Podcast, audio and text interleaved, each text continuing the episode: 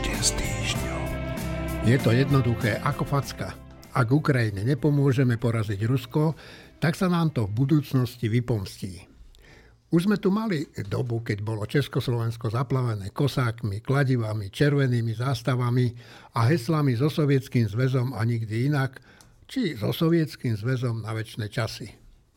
Bola to doba, keď sme sa doslova od kolísky museli povinne učiť ruštinu a na slovo poslúchať rozkazy z Moskvy.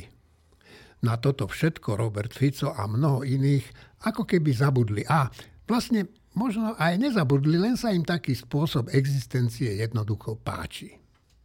Právo a spravodlivosť boli vtedy v rukách komunistických zločincov a oni celkom svojnevoľne rozhodovali o všetkom, aj o vine a treste, aj vtedy, ak sa nejakého zločinu dopustili oni sami. Ak teda Robert Fico sníva o takomto štáte, tak mu nikto nebráni, aby sa natrvalo odsťahoval k svojim pokrvným bratom do Ruska aspoň by sa nám tu uľavilo a on by nemusel čakať, kedy sa nad ním zmiluje pán 363. Počúvate podcast Týždeň s týždňom dnes s Marinou Gálisovou, Tomášom Zálešákom, Martinom Mojžišom, Marianom Jaslovským a Štefanom Hríbom. No a máme tu aj hostia, je to študent režie Ivan Koribanič, ktorý od začiatku ruskej invázie pravidelne cestuje na Ukrajinu s humanitárnou pomocou pre ukrajinských vojakov. No a nášmu hostovi sa pri poslednej ceste smrť vyhla doslova len o pár metrov. Ivan, vítame ťa tu v našom podcaste. Tak povedz nám, čo sa ti stalo? Zdravím, ďakujem za pozvanie. No, bola to taká klasická návšteva Bachmutu. Bolo klasická to, prečo? Tak klasická, že všetko to tam padá. Kúse je to mesto pod obstrelmi. Mm, samozrejme v úvodzovkách. No, bol som tam na humanitárnom bode, Pomáhal som tam vlastne nejak triediť tú humanitárnu pomoc.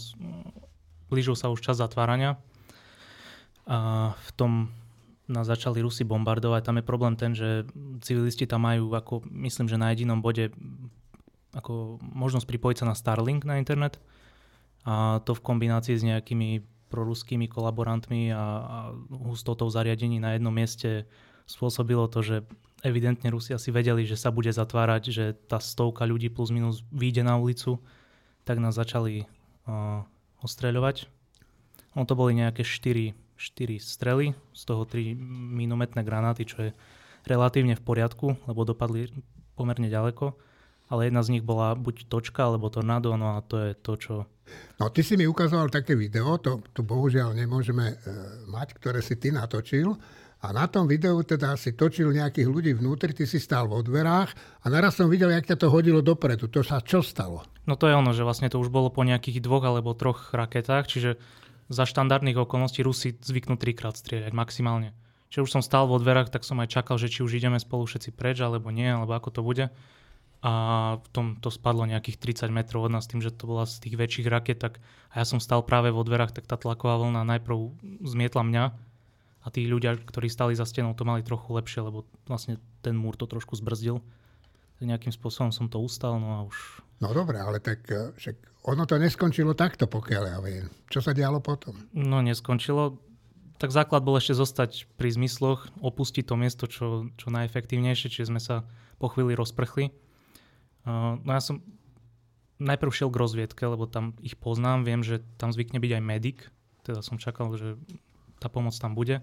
Ale... A prečo? Ty si bol zranený nejako, alebo čo ti bolo? No mňa už od prvých sekúnd začala, že brutálne boleť hlava. Už začal som byť trošku dezorientovaný, ale ešte tam bol ten adrenalín, čiže sa dalo nejak fungovať. Ale postupom času ten adrenalín vyprchával a bolo to horšie a horšie. S tým, že pri tej rozviedke ten medic nebol. Ja som ešte nejak naivne dúfal, že to prejde. To samozrejme neprešlo. Tak už bola tma, ja som, proste som sa zobral a som odišiel ani som im nejak nedal najavo, že je niečo zlé veľmi a tak. A šiel som do nemocnice. No. A? Tak zle, no ja si tú cestu nepamätám. Auto som videl štvormo, šiel som na parkovacích svetlách, neviem. Proste, hej, to je akože aj, aj príznaky, alebo no príznaky tej, tej kontúzie. Čiže ty si mal nejaký opuch mozgu, áno, hej? Áno. No a v tej nemocnici čo ste tebou urobili? Tak hneď ma napojili na... No spravili mi nejaké vyšetrenia základné, dali mi infúziu, tá veľmi, veľmi, veľmi pomohla kadejaké obstreky. a chceli ma tam týždeň, no ale tak týždeň ležať na prvom poschodí vysvietenej nemocnice 20 km od frontu nie je najlepší nápad. Prečo? Tak Rusi tie nemocnice obstreľujú, no. Takže to není taký odpočinok v tej nemocnici. Tam čakáš, kedy tam buchne niečo, čo? No a akurát v ten večer, kedy som tam bol, fakt tá Konstantinivka, to mesto pri Bachmute, ťažké obstrely tam boli. Fakt ja som ležal, aj sestrička sa pri mne rozplakala, sme len čakali, či náhodou niečo nepriletí. A môžem sa opýtať, že ty si, ty si z Ukrajiny? Ja som z Košic. Ty si z Košic, si tam bol pomáhať. Akože, hej? On je študent režie. Snažím sa, no. Hej, v rámci... A pre, vlastne, no tak však poďme, keď ťa tu máme, tak uh, prečo tam chodíš? To si zvedavý na to, jak sa tam bojuje, alebo kvôli čomu tam chodíš? No ja som zo začiatku prvé dni tam okolo Ukrajiny fungoval ako novinár, neskôr aj ako filmár tým, že to študujem. Ale neviem, ja postupom času som stále viac a viac, aj tým, že som po, spoznal rôznych ľudí, z humani- ktorí tam pomáhajú s humanitárkou, nadobudol pocit, že neviem, že je to málo, čo môžem spraviť. Že takto, keď sklbím všetky tieto tri veci, že aj niečo napíšem, nejakú reportáž, niečo natočím do budúceho filmu a snažím sa s tou humanitárkou, tak je to v rámci mojich možností asi to maximum, čo viem. No aj keď stále, keď tam človek vidí tú, tú tragédiu veľkú, tak stále mám pocit bezmocnosti totálnej, že to nič nie je dokopy. Počúvaj no, a tí Ukrajinci mm, aj vedia, že nejaké Slovensko existuje? vedia. Uh, niektorí si to milia s Československom ešte. To nevadí. Čím nám, viac to, ide, nám to tu nevadí. čím viac ide človek na východ, tak tým viac sa tí ľudia aj zaujímajú celkovo, že množstvo z nich nevyťahlo pety ani z rodného mesta, čiže poprvé sa veľmi zaujímajú o západnú Ukrajinu a potom o našu Európu, že ako si tu žijeme, ako sa máme. A hej, no to Slovensko, veľmi vďační tam vedia byť ľudia, keď vedia, že niekto kvôli ním meria cestu 2000 km. Alebo ako tak, to ty vieš? Tak už viackrát, no naposledy na benzínke napríklad som bol kúpiť kávu vojakom na blokpost, lebo bola strašná zima, tak nech sa aspoň trochu zahrejú. A proste 8 káv to trvá, kým to automat spraví a za mnou 20-30 vojakov tak im hovorím, že prepašte, že to tak trvá so svojou nedokonalou Ukrajinčinou, tak hneď poznali, že nie som odtiaľ. Sa spýtali, odkiaľ vral som Slovensko, tak všetci mi prišli podať ruku, že, že ďakujeme, že tak, mm. no ako v mene tej krajiny, že mm. sa zaujímame. Mm. A oni veria, že zvíťazia? Hej. Dobre, no, uh, vieš, teda, ja na tvojom mieste by som sa tam už nevrátil. A ty? Vrátim, no, začiatkom marca. Už sa tam chystáš, hej? Aj tak už riešim zase humanitárku, kade čo, čo sa dá pozbierať. A... Kolegovia, čo vy na to hovoríte? No, tak, tak to má byť, že ja, ja som včera mal e, pod lampou s e, Romanom Kvasnicom, u ktorého tiež do, dodnes bývajú Ukrajinci a um, Roman mi hovoril, že vtedy, keď na hraniciach, keď boli tí prví utečenci, 100 tisíce, takže keď na hraniciach bolo veľa slovenských iniciatív, všelijakých zoskupení a jednotlivcov, tak, tak e, Roman hovorí, že on má málo kedy taký pocit, žiaľ, ale že vtedy ho mal, a povedal to až takto, že vtedy som bol hrdý, že som zo Slovenska. No tak e, keď takéto počujeme, že človek chodí, mladý človek, študent, e, chodí do nebezpečného Bachmutu a všelikde inde preto, lebo má pocit, že je to aj jeho zodpovednosť, no tak podľa mňa takto má byť a tak vytvoríme niečo, že hrdosť na túto krajinu. Martin? Tak to má byť, ja som vďačný. Marina? Ešte by som povedala, že veľký rešpekt. A nie je to málo, určite, čo robíš. Je to veľa aj za teba a je to ešte veľa aj za túto krajinu, pretože naozaj trpíme tým, že ako keby sme mali tak málo hrdinov. No máme ich, aj takých ako si ty, len ani o nich nevieme. Ten rešpekt si hlavne podľa mňa Ukrajinci zaslúžia, lebo tak, jak my s nimi tu na, na, narábame, to je totálna dehonestácia. A prečo? Tak ja neviem, proste mám pocit, že samozrejme je množstvo ľudí, ktorí pomáhajú, ale nerozumiem tomu, ako sa môžeme tak správať k ľuďom, ktorí vlastne za nič nemôžu, ktorí len sa snažia žiť, utec pred nebezpečenstvom. No. no, ja mám takého kamaráta, on sa stal nedávno primátorom e, Strážského a včera som s ním telefonoval a on mi hovoril, a to smerujem k tebe, Ivan, tú otázku, on mi hovoril, že, že ideme v meste, sme pozbierali také veľké e, plechovky od pse, psích, psieho žradla a že ideme robiť pre Ukrajincov sviečky. A ja hovorím, a čo oni potrebujú nejaké sviečky? Potrebujú sviečky, Ivan? Potrebujú všetko, čo je kvalitné. Akože ja vždy prizvukujem to, že veľa ľudí má pocit, že otvorím skriňu a oblečenia alebo nejaké veci, ktoré by som za štandardných okolností hodil do koša, zbalím do krabice, napíšem, že pre Ukrajinu, tak majú pocit, že pomohli. Ale neviem, vždy sa treba cítiť do, do kože tých ľudí, že ak by som otvoril krabicu, kde je potrhané oblečenie, topánky, ktoré už si pýtajú jesť tá podložka, tak že či by som toto bral ako pomoc alebo ako nejaký výsmech, že radšej dám jedno kvalitné termopradlo ako krabicu, no s prepačením, že bordelu hej, nejakého. Čiže treba všetko, čo je kvalitné naozaj. Že Tento... tam zima je krutá, Čiže teplé oblečenie teraz. generátory, benzín, všetko. No. A tak v tejto súvislosti ma napadá, to by som od vás chcel takú odpoveď, že pomáhame my tej Ukrajine dostatočne? No, mimochodom, že včera alebo predvčerom e, sa ujal svojej zodpovednosti nový ukrajinský veľvyslanec na Slovensku a bol na prijatí u prezidentky, tam tom oficiálnom prijatí prvom a tak. A potom sa ho pýtali, že čo, odkiaľ ja tak, vedel dobre po česky, ne, neviem, či pre, bol predtým v Česku, ale sa ho pýtali, že teda čo hovorí na Slovensku a tak. A on úplne, že som, ani, som dlho nevidel, že diplomat e, bol úplne taký dojatý a hovoril, že to je že obrovská vec, že vy, malá v miere, v ktorej vy pomáhate Uk- Ukrajine, že to my, Ukrajinci, si navždy zapamätáme, že to je že obrovská vec. Čiže e, my, my tu máme oprávnene často pocit, že sme takí akože zápecnícky a proste tak a tie reči, ktoré sa tu vedú Ukrajine z časti aj politického spektra, aj spoločnosti sú hrozné. Ale faktická pomoc, aj tá jednotlivcov a aj tá akože štátna, je taká, že nový ukrajinský veľvyslanec je z toho dojatý, čo, čo nie je málo. No, v tejto súvislosti, čo ste aj ty spomínal, Ivan, že my Slováci niektorí sa chováme tak divne, tak Marian e, tu má takú, takú tému, ktorá teda nehovorí o Slovákoch, ale o inom známom a významnom mužovi. No, ja neviem, e, ako pomohol Ukrajine nejakými peniazmi alebo hmotnými vecami Roger Waters, by zakladajúci člen skupiny Pink Floyd, ale ukázalo sa po e, dlhých desaťročiach, kedy sa prejavoval teda akože fakt ako čudný človek, hlavne antisemita a tak, e, naozaj reálny antisemita, tak teraz sa ukázal ako advokát genocidy, lebo vystúpil na Bezpečnostnej rade OSN. To na a- žiadosť Ruska mimo. na žiadosť Ruska, ktorí si vytipovali nejaký jeho rozhovor v už neviem akých nemeckých novinách. A on je naozaj známy tým napríklad, že v, teraz si to, som si otvoril mobil, lebo to si nezapamätám, v septembri uverejnil otvorený list Elene, Ze- eh, Olene Zelenskej a obvinil ňom extrémnych nacionalistov, že priviedli Ukrajinu do zničujúcej vojny. Skrátka. Však to je pravda, Rusi to boli, no. ale, no, áno, ale že on to myslel tak, že...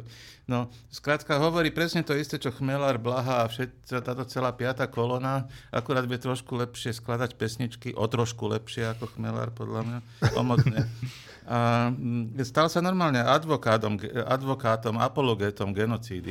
No, k tomuto iba dve poznámky, že to nie je sám, že z takýchto známych ľudí je, že Oliver Stone je podobný človek, alebo ďalší a ďalší, akože z tých známych ľudí je časť, není to nikdy väčšina, ale je časť, ktorá človeka aj prekvapí. E, Ten Roger Waters, teda pre tých mladšie narodených, e, to je skupina Pink Floyd, ktorá teraz asi mladým ľuďom už až tak veľa nehovorí, ale keď my sme mali 20 rokov, alebo 18-15, tak jednak to bolo tu zakázané, ale keď sme to nejak dostali sa k tým platňám, tak akože pre mňa osobne Pink Floyd bola že jedna z najdôležitejších kapiel, čo si vôbec Hej. spomínam, že, že, že s spôsobom tej hudby a textami a tak. Jasné, že potom som zistil všeličo a e, akože oni boli takí alebo onakí, ale akože zase akože ja, pre mňa to bol v istom čase, bol, boli, bola hudba Pink Floyd normálne, že, že kritérium nejakej kvality alebo nejakej, že skoro by som až povedal, že krásy. Že o to je horšie, keď potom zistíš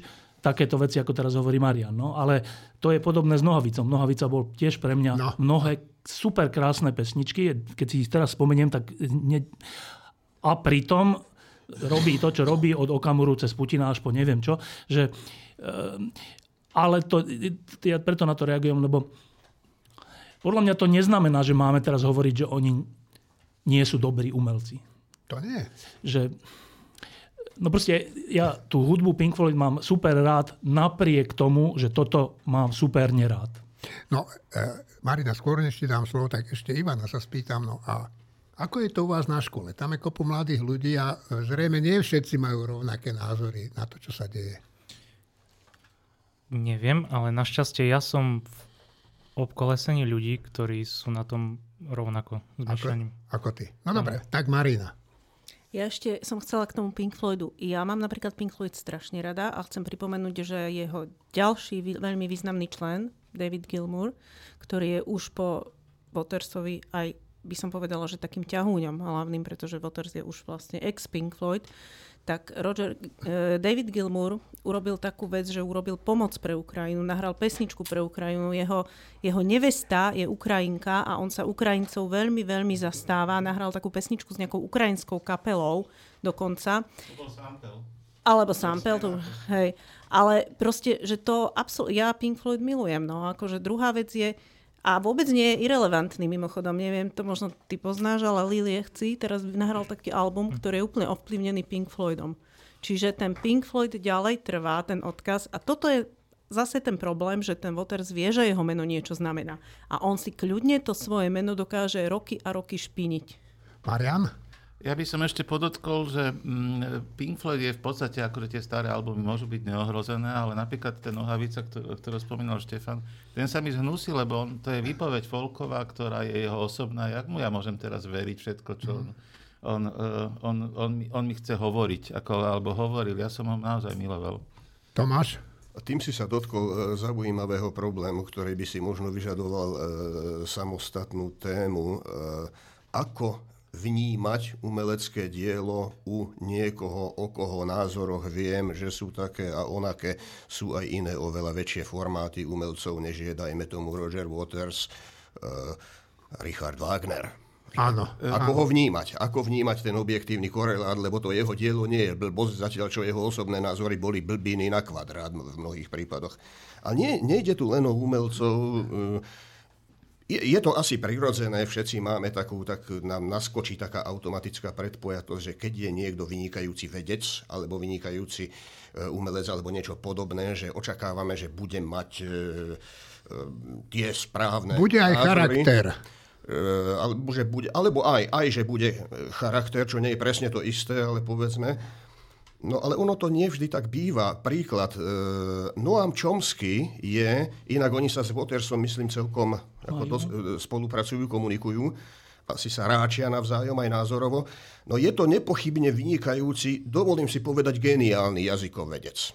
No ale tá jeho jazykoveda je jedna vec, jeho politické názory Eh, ono sa to našťastie do istej miery pri, pri vnímaní dá oddeliť, ale pravdou je, že keď je niekto vynikajúci vo vede, tak mu to dáva možnosť aj na to šíriť nehorázne názory, eh, ktoré by inak nemali takú váhu, keby nebol zároveň to, čo je. To sa hovorí, že ten Nobelovský syndrom, že keď má niekto Nobelovku z niečoho, tak zrazu je múdry vo všetkom. Áno. No. E, Ivana, potom Martina, týmto ukončíme našu debatu o umelcoch. No a ešte na to, hej, čo aj vy ste, Štefan, začali a celkovo o tej, o tej kultúre a hudbe, že to, ako sme, alebo ste, sme uh, zliadali k nejakým umelcom ako k niekomu, kto je inšpiratívny pre nás, by som to ešte možno trošku postavil na nejakú intimnejšiu úroveň, to je, uh, ani som o tom veľmi nechcel hovoriť, ale poviem, uh, a poznám množstvo ľudí, ktorí to takto majú, je, že takáto situácia ale v rodine. A to je podľa mňa, mám to sám tak, a je to, je to naozaj veľmi, veľmi ťažké. O to viac, že OK, tak ak zliadam niekomu ako gumelcovi, stále tam je nejaký ten neosobný priestor a ľahšie sa od toho dá nejakým spôsobom oddeliť. Ale potom je tu rodina, za ktorej, ktorej by mal byť človek vďačný za celý život v podstate. A je tu taká kruciálna vec, hej, že v ktorej sa toto, toto existenčne rozchádza. E, doslova existenčne. Nejdem, nejdem to rozpitvať viac. Poznám XY takých prípadov, bohužiaľ som, som, som aj ja toho súčasťou a je to smutné. No. Tak, Martin? To sú dve e, rôzne ťažké veci. To prvé mne sa zdá, že e, nohavica je dobrý prí, príklad. Nohavicu som ja mal tiež strašne rád. Divné stoletie, jedna z mojich najobľúbenejších uh, dosiek, či ak sa tomu hovorí, áno, platní. Uh, ale akože ešte keď to s tým nohavicom začalo byť známe, že donášal na kryla a tak ďalej, tak som si povedal, že dobre, nenechám si ja kvôli tomuto, že jeho ne, si už nevážim, pohrdám ním v nejakom zmysle, ale nenechám si zobrať tú platňu.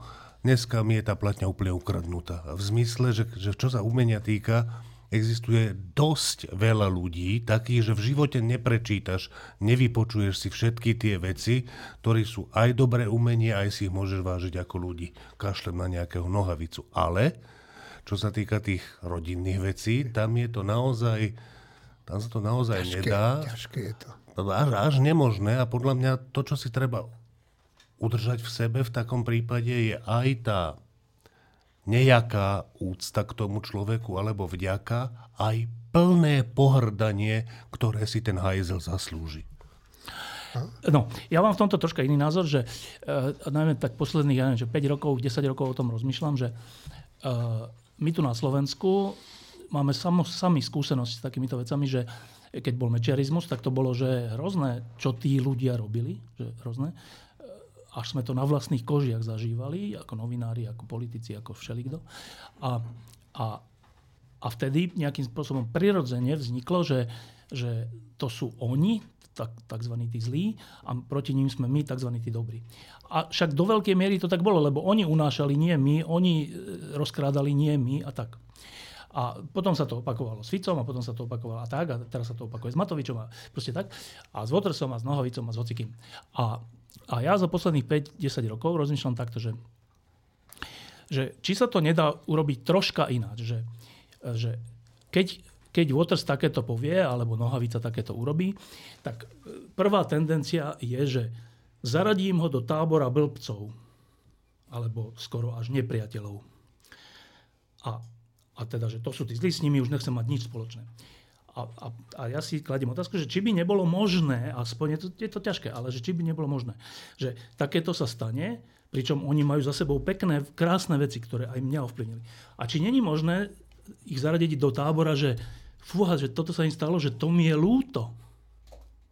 Že to je úplne iná emócia a, a hlavne nevytvára to potom ten, tú vec, že videdenci na jednej strane a videdenci na druhej strane. Lebo takto my žijeme dnes na Slovensku, že to sú dve, dve strany, ktoré, ktoré o tej druhej si myslia, že to sú že úplný, že od ľudí protištátne živly, alebo naopak, no proste, že to len dávam tak, tak na úvahu, že či sa nedá urobiť taká vec, že keď niekto z nás ľudí urobí nejakú blbosť, že ho nezaradíme do kolónky nepriateľ, ale ho zaradíme do kolónky, že fú, že toto sa mu stalo, že to mi je ľúto.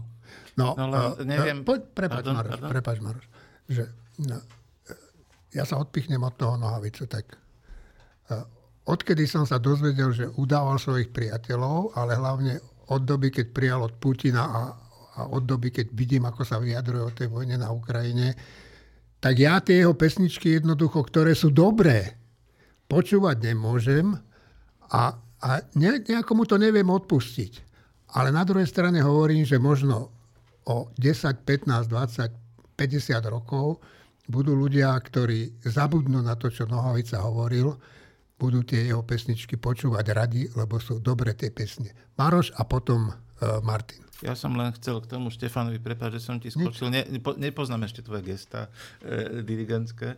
Tak, e, že, že to, to, že lúto mi je toho človeka je dobrý prístup, ale ja myslím, že koníka není nikomu lúto, čo je človek, z, viete, z, e, zóna A. Zo zóna A. A prečo a, by nebolo? Ne, ne, ne, ti nejako není lúto tých náckov, no. Prečo? Ani jedného.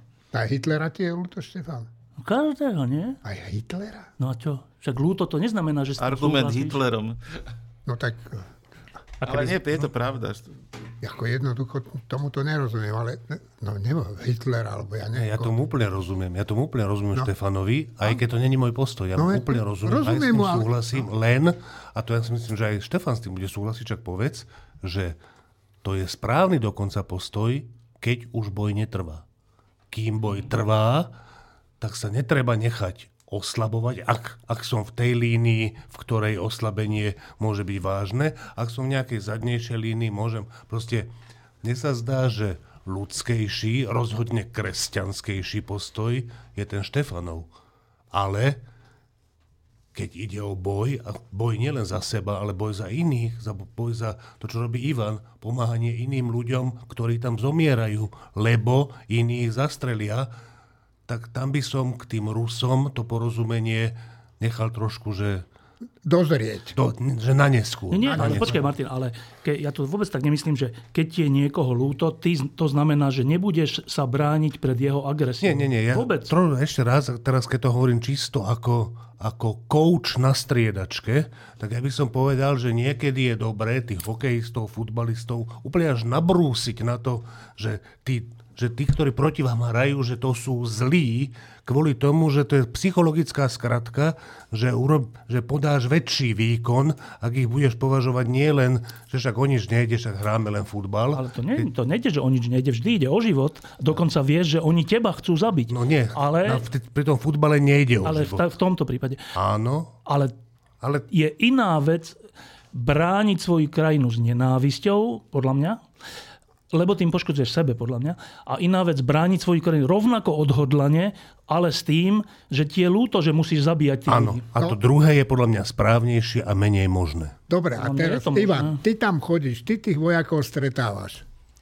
Tak oni čo cítia k tým Rusom? Je to nenávisť, alebo ale ich aj tak lutujú? Jak to je? Hej, že to som chcel nejak, že možno je, by bolo fajn nejaké tie dve kategorizácie nejak prepliesť, hej, že, že ono je podľa mňa tým, čo ku nám prichádza, aká čistá nenávisť, že s tým sa čisto, proti tomu sa čistou ľutosťou bojovať bohužiaľ nedá a že podľa mňa je nenávisť a nenávisť a napríklad, keď to uvedem napríklad aj tých, tých Ukrajincov a ukrajinských vojakov, že jasné, sú aj medzi nimi, ne, nerobme z Ukrajincov zase prototyp, ale väčšina, drvivá väčšina sú takí, ktorí sa netešia, že zo smrti, e, že niekoho zastrelím, že budem nad ním tancovať. Oni sa tešia z toho, že, že Rusi ubudli a ja sa môžem posunúť 30 metrov vpred. Takže to je podľa mňa taký správny prototyp toho, ako si niečo brániť, ako, ako niečo obhajovať nejaké... No, a však to ja vlastne hovorím, No, že no, no. netešiť sa z tej smrti, netešiť sa, nenenávidieť toho nohavicu a neviem koho, pričom si zachovať úplne správny názor. Marina Tomáš Martin.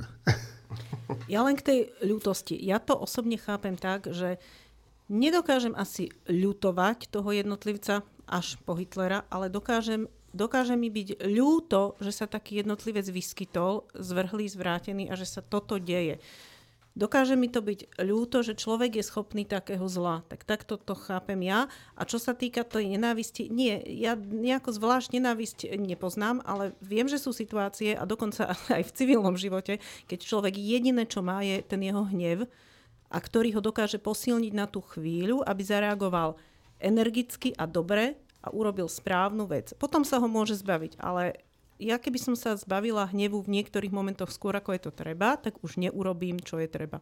Podľa mňa Tomáš? tá ľútosť je super, pardon. Áno, hovor, Podľa mňa tá ľútosť je super, čo si vravela v kontexte toho, že uh, cítim ľútosť voči tej skupine, no skrz tú skupinu. Že voči tomu samotnému diktátorovi, na, na úkor ktorého trpí napríklad teraz celé Rusko, hej, alebo na ktorého úkor trpelo Nemecko. Tomáš? Tri poznámky. E, doplním Martina, ale tu nejde len o prípady nutnej sebeobrany v prípade akútneho útoku. Tu ide aj o odsúdenie odsúdenia hodných postojov.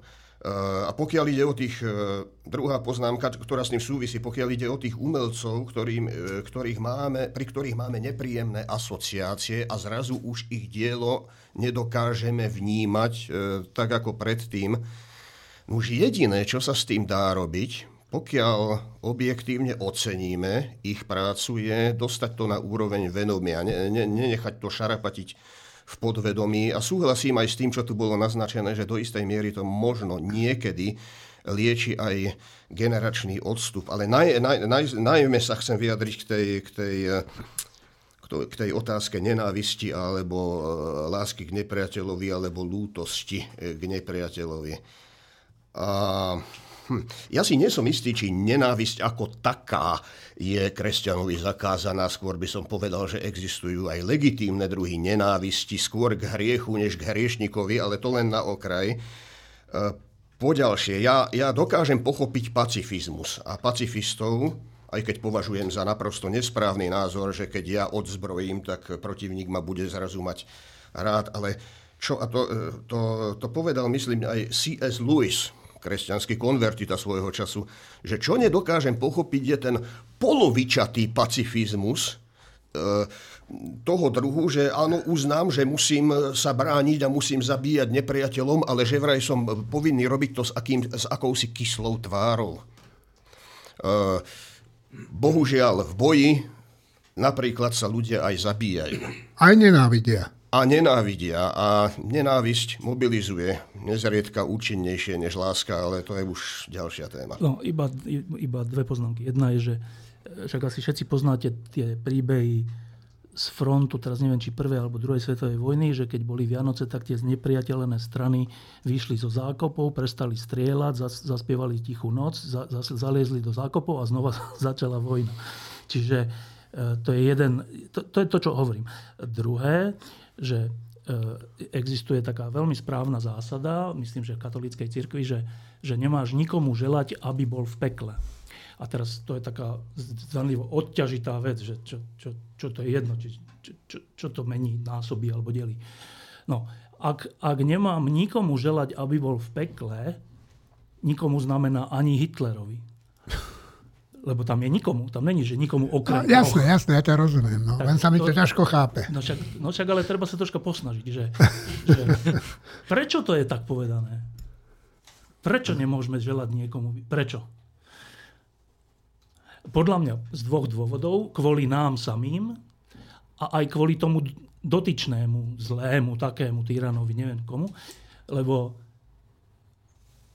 každý z nich je človek nakoniec. Akože keď, keď si to zaškatul, a teraz nejde o vojnu, daj, dajme chvíľku na, na bok vojnu, začali sme o Watersovi a Nohavicovi týchto, že, že e, to sú ľudia. So, s chybou, veľkou chybou, ale sú to ľudia. A neželať im peklo v preklade pre mňa znamená, že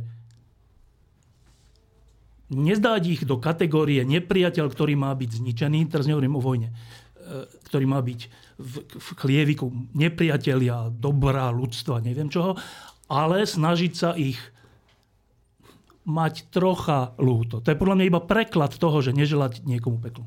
No, tak ty tu hovoríš vlastne o tom, že e, to kresťanstvo nás na toto odkazuje, čo vravíš.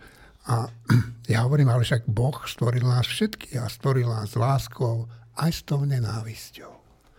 A, a tá nenávisť je, má asi nejaké opodstatnenie. A ja netvrdím, že máš celý život niekoho nenávidieť. Takže Boh určite nestvoril nenávisť. No Boh stvoril nás aj s láskou, aj s nenávisťou. Nie, nie. No isté áno, tak ako ináč. Ale dobre. Martin. No, ja, ja som ešte predtým, než Štefan toto povedal, chcel presne to povedať, že to celé je v skutočnosti sa to posunulo do teologickej roviny hej, a to je dobré, že sa toto neposunulo. Bez toho, že by som čo len milimeter zlavil z toho, že život je príliš krátky na to, aby som sa venoval umelcom, ktorí sú mi ľudsky protivní, keď je dosť veľa umelcov, ktorí sú mi ľudsky blízky. Nechcem z toho zlaviť ani o milimeter. Chcem povedať, že Dokonca to, čo Štefan vraví, mne je úplne jedno, čo hovorí katolická náuka. Pre mňa je, pre mňa nekresťana, je úplne dôležité, životne dôležité, čo hovorí konkrétne môj najväčší učiteľ kresťanstva, čo to do okolností je Štefan Hríb. A keď on povie, a keď on povie, že, keď on povie, že nemáme nikomu želať peklo, peklo do, dokonca nikým nemá, akože tak ja okamžite počujem, že to je správne. Bez ohľadu na to, či je človek stvorený pánom Bohom, či ten pán Boh je hospodín, alebo trojjediný hospodín Kristus, Duch Svetý, to, tieto veci... Sú ti ukradnuté. Nie, nie, že by mi boli ukradnuté, ja, mne sa oni páčia, ctím si ich, ale nie je to pre mňa rozhodujúce. Rozhodujúce je, že niekto vedľa mňa povie niečo, čo ja okamžite rozoznám, že je správne pre mňa a si myslím, že pre nekresťanov sú kresťania dôležití okrem iného tým, že vedia povedať tieto veci. Ja by som si to sám v tej intenzite neuvedomil a opakujem, že na tej hlbokej úrovni ja súhlasím s tým, že aj Hitlerovi, aj Putinovi sa nemá prijať. Proste boli privedení na tento svet s možnosťou, aby sa zúčastňovali toho krásneho, čo tu je a oni si vybrali, to je že strašne smutné. Ale ja si myslím, že náš vzťah k ním nemá nikdy zabudnúť na tie milióny, alebo v Putinovom prípade možno ešte nie milióny, ale možno pomaly za chvíľu aj obetí, na tie máme myslieť tiež a to si tí ľudia zaslúžia tiež. Ale v tej najlepšej úrovni, akože teda neviem, ja cítim, že Štefan má pravdu úplne jednoznačne. A teda, aj keby nebol môj šéf-redaktor, aj vtedy by som to tak cítil. Tak mali sme tu dva predely, ale ja si myslím, že to akurát tak dobre vyšlo. Veď eh, aj ja si veľa vecí eh, myslím presne tak ako Štefan. A poďme teda z tejto, by som povedal, filozofickej témy k lietadlám. Predseda vlády podľa mňa dosť nešťastne otvoril tú tému, že či dáme Rusom lietadla, nedá, či Rusom, Ukrajincom lietadla, alebo nedáme. No, tak máme tu nášho hostia, má prednosť. Čo si ty myslíš o tom, Ivan? Že už tam dávno mali byť. Uh, Marina? Určite áno, tie lietadla sú od leta uzemnené na Sliači. Akože aj predtým to, povedzme si rovno, MiG-29 nie je žiadna novinka, to je v podstate starý plech. Nám sa o to starali ruskí technici, takže radšej si ani nepredstavujem, akom sú stave. Ale to je v podstate jedno, tie lietadla tam mali ísť hneď v lete. Ja stále nechápem, že prečo celkovo sa váhalo s pomocou pre Ukrajinu zo strany západu, čo sa týka lietadiel a prečo my teraz váhame s týmito migmi? To, ako to otvoril premiér, ja by, mne osobne, akože je tam určite sú nejaké veci, ktoré mohol povedať a urobiť inak, ale ja by som mu to až tak nevyčítala. Podstatné je to, že máme urobiť to, čo je správne. Tomáš? No boli by sme naivní, keby sme očakávali, že pri takomto rozhodovaní Fico a ďalší, e, ďalšie osoby či elementy z opozície ne, nevyrobia zámerne obrovský chaos. Ten chaos vzniká aj preto, že tu že sa tu vyšlo s rôznymi typmi námietok, viacerými vedľa seba, ktoré, ktoré sa dajú od seba oddeliť. Ale tým, že sa krížia, tak ten chaos sa stupňuje. E, problém interpretácie ústavného zákona ohľadom toho, o akých otázkach môže alebo nemôže vláda rozhodovať, je jedna rovina. Iná rovina je, či táto vláda, môže rozhodovať, keď je v, ta, v takom stave, v jakom stave je v demisii. Iná otázka je, či je rozumná politika alebo nie je rozumná politika urobiť taký alebo onaký druh pomoci a ešte, ešte, ešte sú tam niektoré ďalšie roviny. Nuž, e, pokiaľ ide o ten, e, o ten ústavný zákon, o, ten, o tú interpretáciu ústavného zákona, ja nie som právnik, to bol už ústavný právnik, čiže môžem, môžem povedať len laické stanovisko, ale a myslím, že to hovoril aj docent Baránik, tuším, to bol, e, či Baráni z, univer, z Univerzity Mateja Bela, že ja sa tiež prikláňam k tomu, že poslanie stíhačiek nie je zásadné rozhodnutie zahraničnej politiky, lebo to by vraj podľa ústavného zákona vláda nemala robiť. zásadné rozhodnutie v zahraničnej politike by bolo vystúpiť z nejakej aliancie, uzavrieť nejakú alianciu, vyhlásiť niekomu vojnu. Posielanie zbraní nie je vojna mimochodom ani z medzinárodnoprávneho hľadiska, okrem toho. Poďalšie, pokiaľ ide o... Čo to tam bolo? A teraz mám... To nevadí, to nevadí. Martin? Tomáš, keď si spomieš, tak mi skôr do reči kľudne. Ja si myslím, že to je dosť ťažká vec toto celé. Ja si myslím, že vláda, ktorá už je len poverená dovládnutím, či ak sa to hovorí, nemá čo robiť také veci, ako posielať stíhačky kamkoľvek. Predstavme si, že by Ficová vláda odvolaná posielala stíhačky Rusom. To si ja neviem som, predstaviť. Ja by som sa rozdial na kolom až od zlosti. No to je tá vec, že my tu ne, vôbec ne, nemáme jasná, nectíme, čo to je vláda naozajstná, čo to je vláda odvolaná a tak ďalej. To je po prvé. Po druhé, som absolútne za to, aby sa poslali tie migy Ukrajincom už dávno. Úplne s tým súhlasím. A po tretie, ešte aby toho nebolo dosť, mňa strašne znervozňuje, že človek ako naď, ktorý si zaslúži, že všetko pohrdanie, ktorého som schopný, sa v tejto veci chová tak správne, ako sa chová. Ja som z toho nervózny, že proste ľudia ako Naď, ja im musím držať palce a akože smeknúť klobok, že áno, to je to, tak sa to má robiť. No, vieš, prepačte pán, mne písal jeden čitateľ mail dnes z hodou okolností, nepomenoval, nepomenoval tam Nadia, ale prosil ma, že však kritizujte tú vládu, kritizujte toho Naďa, ale ten Naď na tom ministerstve robí do, toľko dobrých vecí, že nemohli by ste trošku zabrzdiť? Štefan. No, e, teraz ešte k tej, e, tej vláde v nedôvere ústave a tomuto problému, lebo to je naozaj vážny problém a tu sa vážne problémy akože vôbec, vôbec nie, že nereflektujú, ani si ich nevšímame. Tak e, to je zodpovednosť nejakej vládnej väčšiny, že keď ju stratí, tak si má teda prečítať v tej ústave, že čo to znamená pre tú vládu v nedôvere. To není naša zodpovednosť, to je ich zodpovednosť. Ak sa správali navzájom tak, že e, nakoniec SAS tej vlády odišlo a ešte aj ďalej tam Matovič zostal, až mu musela byť tá vláda e, teda vyslovená nedôvera, tak to je zodpovednosť tej vlády, že sa vmanévrovala do situácie, že je konfrontovaná s ústavnými článkami, ktoré hovoria nielen toto, že dôležité medzinárodné alebo dôležité veci v zahraničnej politike, ale aj dôležité domáce, hospodárske a také nemá riešiť vláda nedôvere. A čo je rozpočet, ktorý teraz na jeseň bude musieť byť pripravovaný ešte touto vládou? Čiže, čiže ja nie som ústavný právnik, ja len ako laik hovorím, že, že akokoľvek, ja som úplný priaznivec toho, aby sa Ukrajine pomohlo viac než doteraz, nielen zo Slovenska, ale aj z Nemecka a z celej Európskej únie. Máme pomáhať tak, ako Američania, podľa mňa, a ako Briti. Tak e, zase rešpekt k ústave mi hovorí, že počkaj, tak to je jedna vec, že čo si ty želáš ako fanúšik, ale druhá vec je, že ak chceme žiť v krajine, ktorá sa volá právny štát, tak sa musíme riadiť minimálne ústavová zákonmi, keď už nie nepísanými vecami.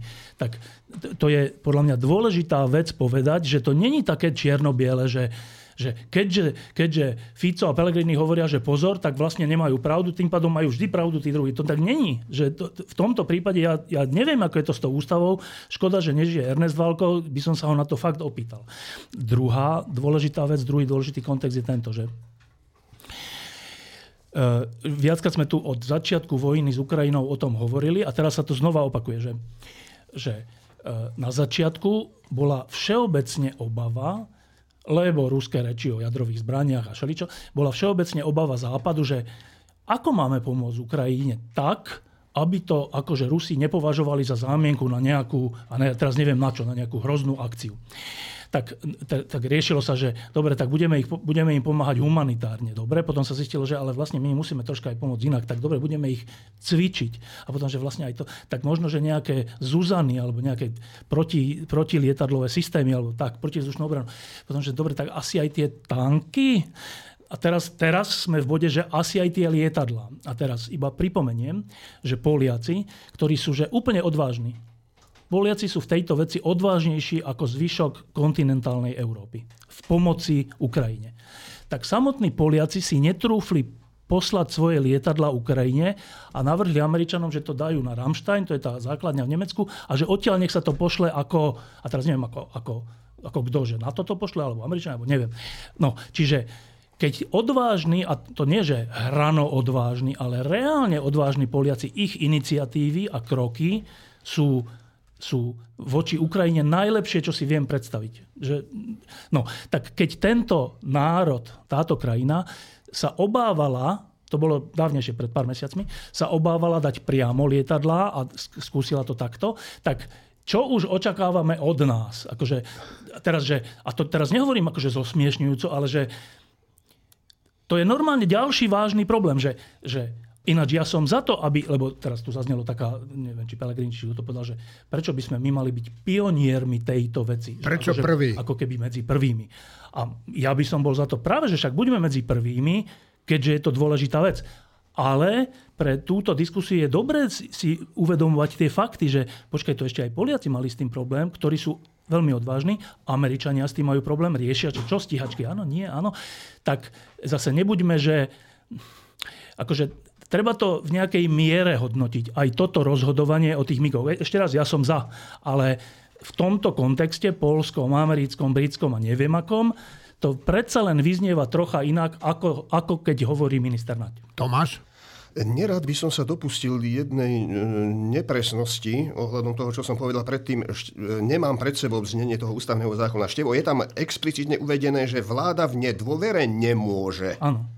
Aha, tak sa trošku opravujem, lebo som, lebo som oddelil tie dve roviny, že či vláda môže a či vláda v nedôvere môže. Nedôvere, ale, nedôvere. Ale, ale opravujem sa týmto, e, touto cestou, ale ešte raz, okrem toho, že, že, že sa nakláňam k názoru, že nejde o ten druh rozhodnutí, ktoré nemôže prijímať vláda v nedôvere, tak e, vidím aj istú nešťastnú tendenciu, ktorá sa u nás prejavovala viackrát v minulosti, aj keď pr- možno pri menej e, vážnych otázkach, že predstava, že niekedy stačí, že sa už len chýli ku koncu volebného obdobia a už sa hovorí o tom, o čom všetkom vláda nemôže rozhodovať.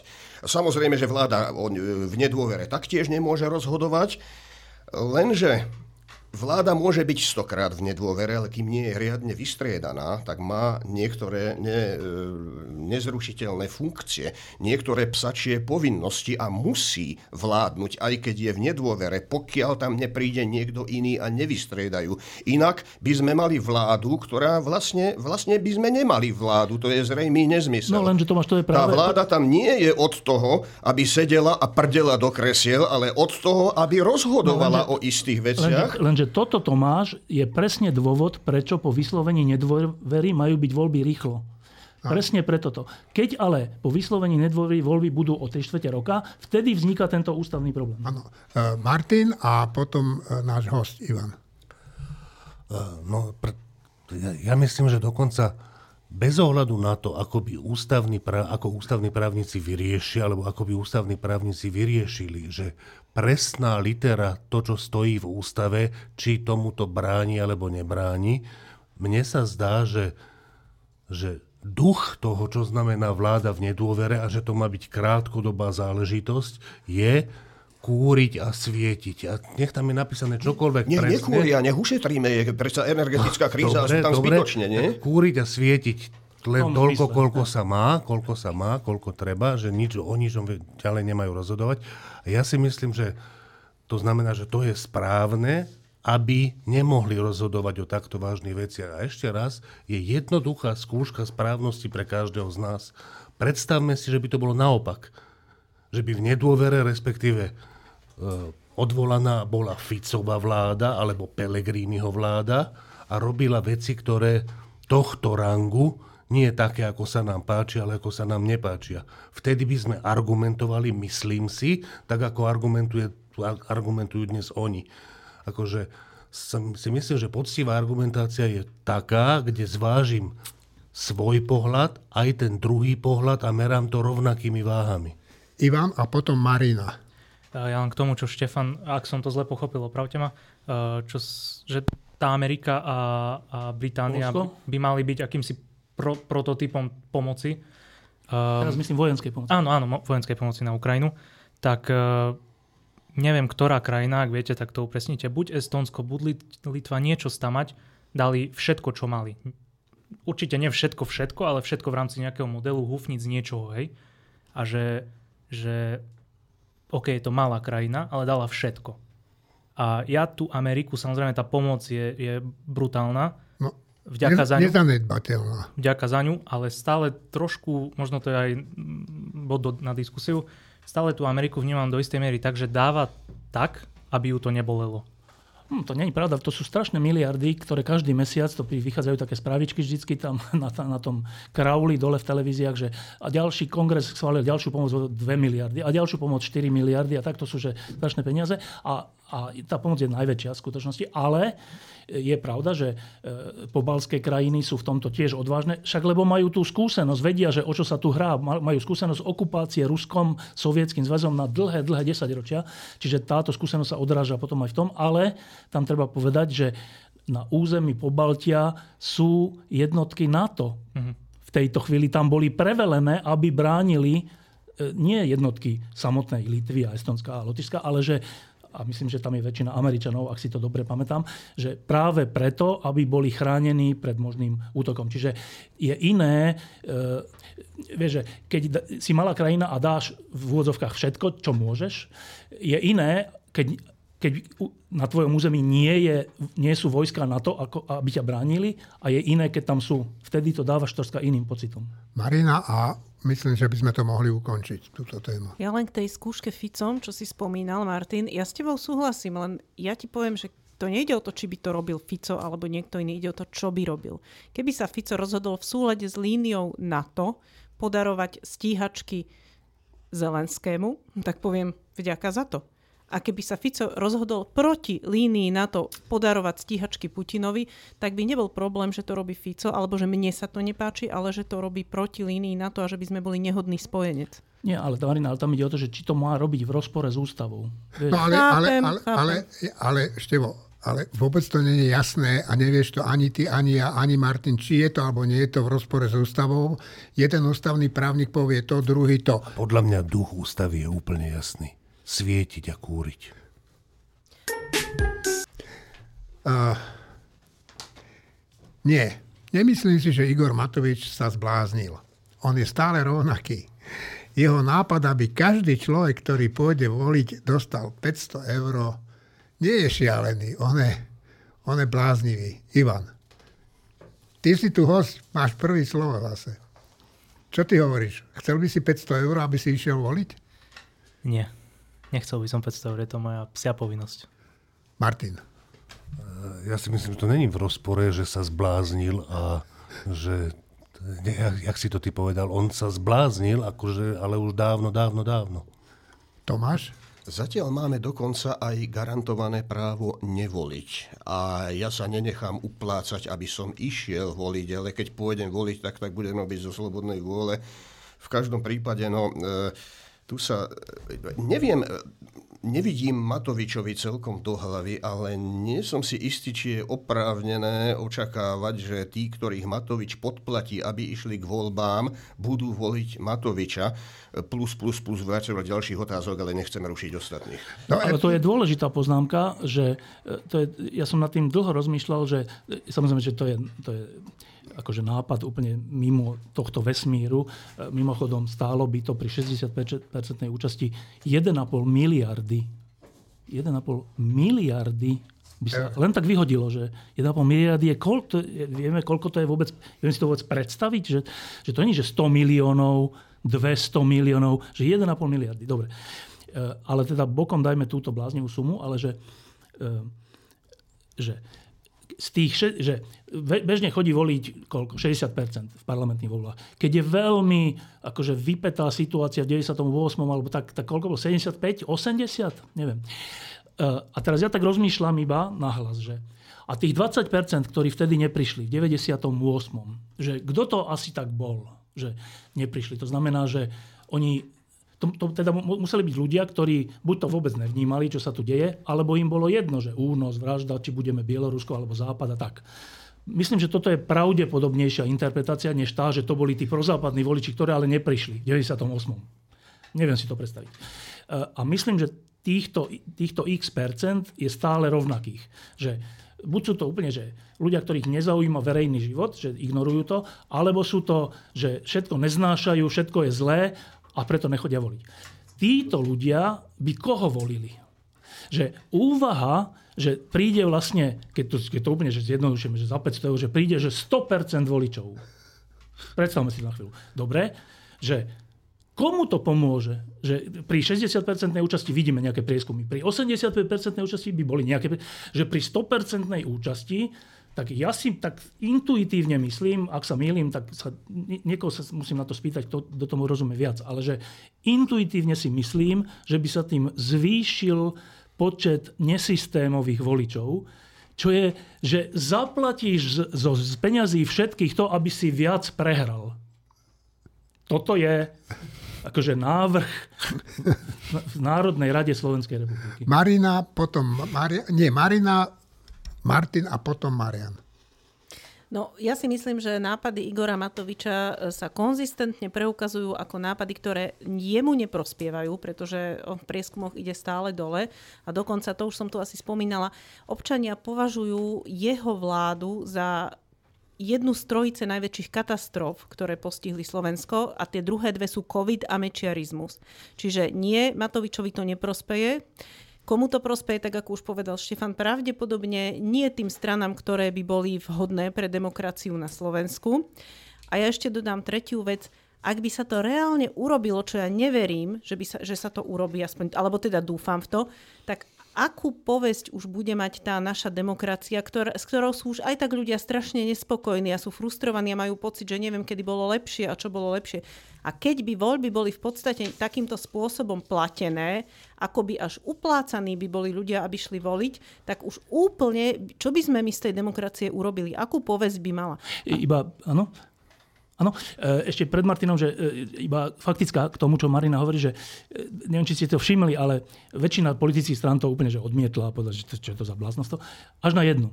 A to je Sme rodina, kde, kde Boris Kolár povedal takúto vec, že, že, že 500 eur, že vo voľbách, že no počkajte, však to je vlastne sociálna pomoc každému, chudobnejším, menej chudobným ženám, matkám, neviem, že to je vlastne sociálna pomoc však to vlastne podporíme. Lebo to je, že my sme sa dostali do situácie, že tu normálne stačí, že keby sme my boli poslanci, že teraz navrhnúť, že ja mám taký nápad, že dajme po voľbách, akože za tú traumu, ktorú ľudia majú vo voľbách, dajme každému tisíc eur a normálne by sa o tom rozprával, že počkaj, ale to by bola vlastne dobrá pomoc ľuďom, však každý by dostal tisíc eur. Že toto hovorí predseda parlamentu len pred tým, čo Martin bude hovoriť. No, a, a, na Ja už sa teda dávno nezaoberám Matovičovými nápadmi, ale celkom ma ešte zaujímajú jeho voliči, ktorí ešte zotrvali a teraz som videl výborný screenshot, ktorý vás dúfam pobaví.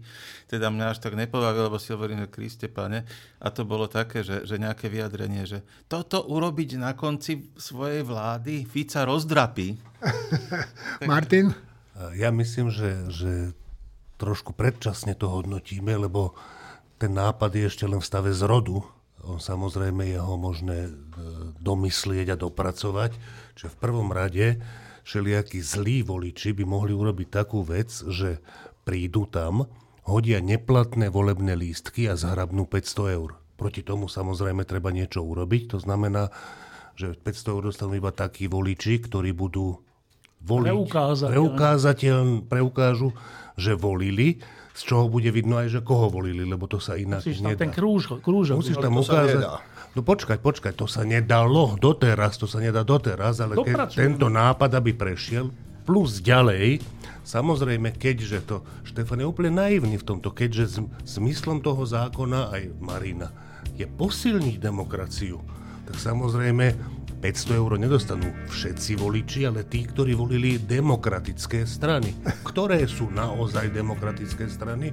No ja myslím, že Oľano, a sme, sme rodina. Sme rodina za 250 eur, by som povedal. Tak e, to je všetko na dnes. E, chcem sa Ivanovi poďakovať nielen za to, že došiel k nám do podcastu, ale aj za to, čo robí. A ja ešte chcem jednu vec nakoniec povedať, že ak ste si E, všimli, že Jeňo hovorí trocha ináč ako inokedy, tak je to preto, že aj ja, ja som bol dnes u zubára, je to ináč hrozná vec. A Jeňo teraz tiež chodí zubárovi, tak preto má troška iný prízvuk, čím mu vyslovujem ja, sústras. Ja prízvuk mám rovnaký, len šlepcem. Takže všetkým vám ďakujem, e, teším sa e, do počutia o týždeň. Slava Ukrajine.